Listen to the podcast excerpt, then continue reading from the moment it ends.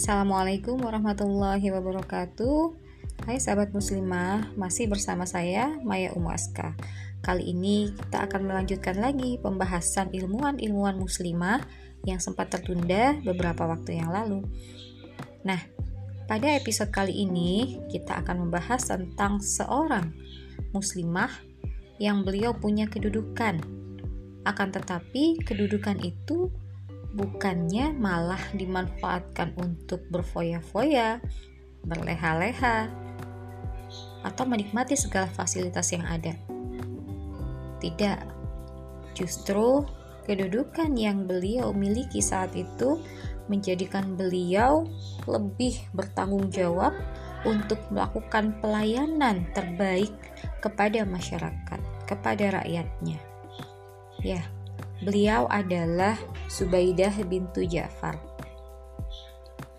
Subaidah bintu Ja'far dikenal dengan julukan Amatul Aziz, Amatul Aziz ya, atau pelayan Allah yang maha perkasa. Ia tumbuh di dalam istana kekhilafahan Daulah Abbasiyah. Nah, beliau ini adalah istri dari Khalifah Harun al-Rashid. Ya, kalau sahabat muslimah sering baca terkait dengan sejarah kehilafahan, khususnya Daulah Abbasiyah atau Bani Abbasiyah, Khalifah Harun al-Rashid itu terkenal dengan kecintaannya kepada ilmu pengetahuan. Selain terkenal dengan keadilannya. Nah, mereka tinggalnya di Istana Baghdad di Irak. Ketika itu, di sanalah pusat kekhilafahan.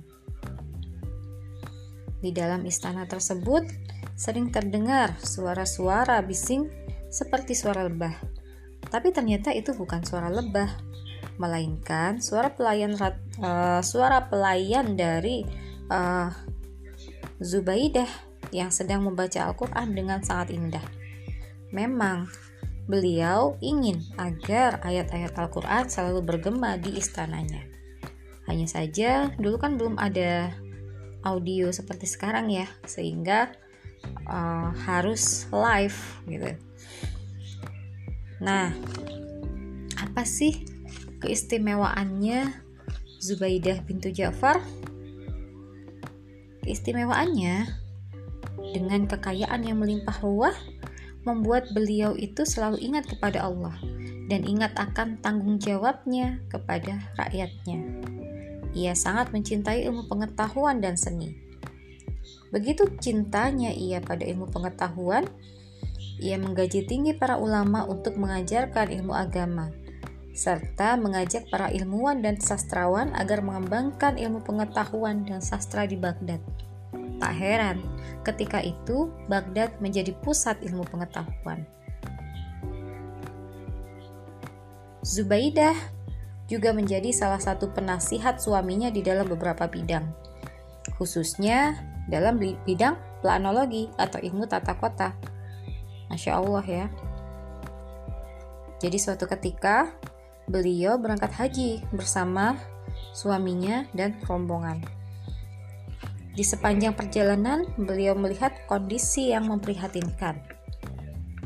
Kala itu eh, suasana di perjalanan cuacanya sangat terik.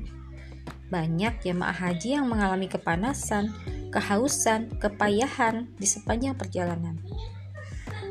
Oleh karena itu, Zubaidah memerintahkan banyak insinyur dan pekerja untuk mewujudkan sebuah mega proyek berupa satu membuat jalan beraspal sepanjang 1500 km jauhnya dari kota Kufah, Irak, berakhir di kota Makkah. Kemudian yang kedua, membuat sungai baru dan kolam yang menjadi sumber air dan minuman di sepanjang perjalanan.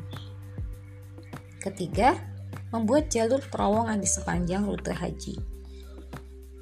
Beliau juga meminta adanya kelengkapan fasilitas berupa masjid, sumur, pemandian umum, penginapan gratis, toko, dan lampu penerangan. Semua itu dilakukan agar para jamaah haji merasa aman dan nyaman sepanjang perjalanannya. Awalnya, para kepala insinyur protes karena biaya proyek ini sangat mahal. Akan tetapi, Zubaidah tidak peduli karena semua itu adalah untuk Allah dan untuk agama Islam. Sahabat muslimah, beberapa tahun kemudian pembangunan jalan rute haji tersebut terselesaikan dengan izin Allah. Begitu juga dengan sungai dan fasilitas lainnya. Jalan dan sungai itu dinamai dengan namanya, yaitu Darb Zubaidah atau mata air Zubaidah.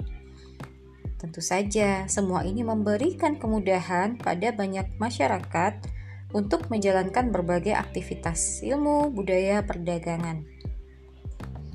Termasuk juga yang utama adalah menunjang perjalanan haji.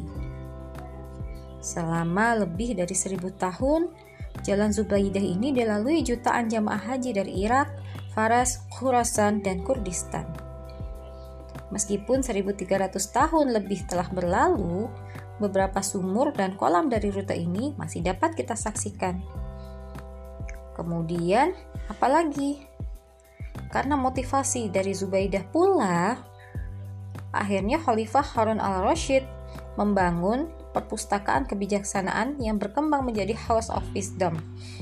Pusat riset ini akhirnya melahirkan banyak ilmuwan besar.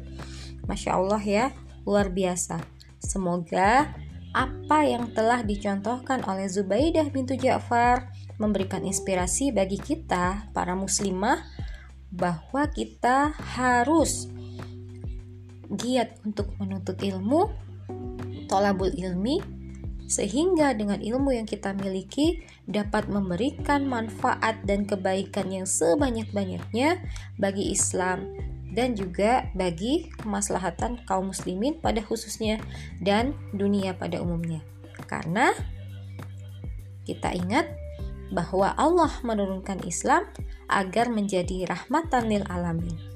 Akan tetapi, tentu saja semua itu akan terwujud ketika tegak sebuah institusi yang menerapkan Islam secara kafah. Sebagaimana dulu, Zubaidah bintu Ja'far berhasil mewujudkan berbagai macam kemaslahatan itu ditunjang oleh sistem kekhilafahan yang tegak kala itu. Maka kita pun akan bisa maksimal memberikan kemas kemaslahatan, kemanfaatan ketika ditunjang oleh sistem yang kondusif pula, yaitu sistem kehilafahan. Wallahu a'lam bishawab. Assalamualaikum warahmatullahi wabarakatuh.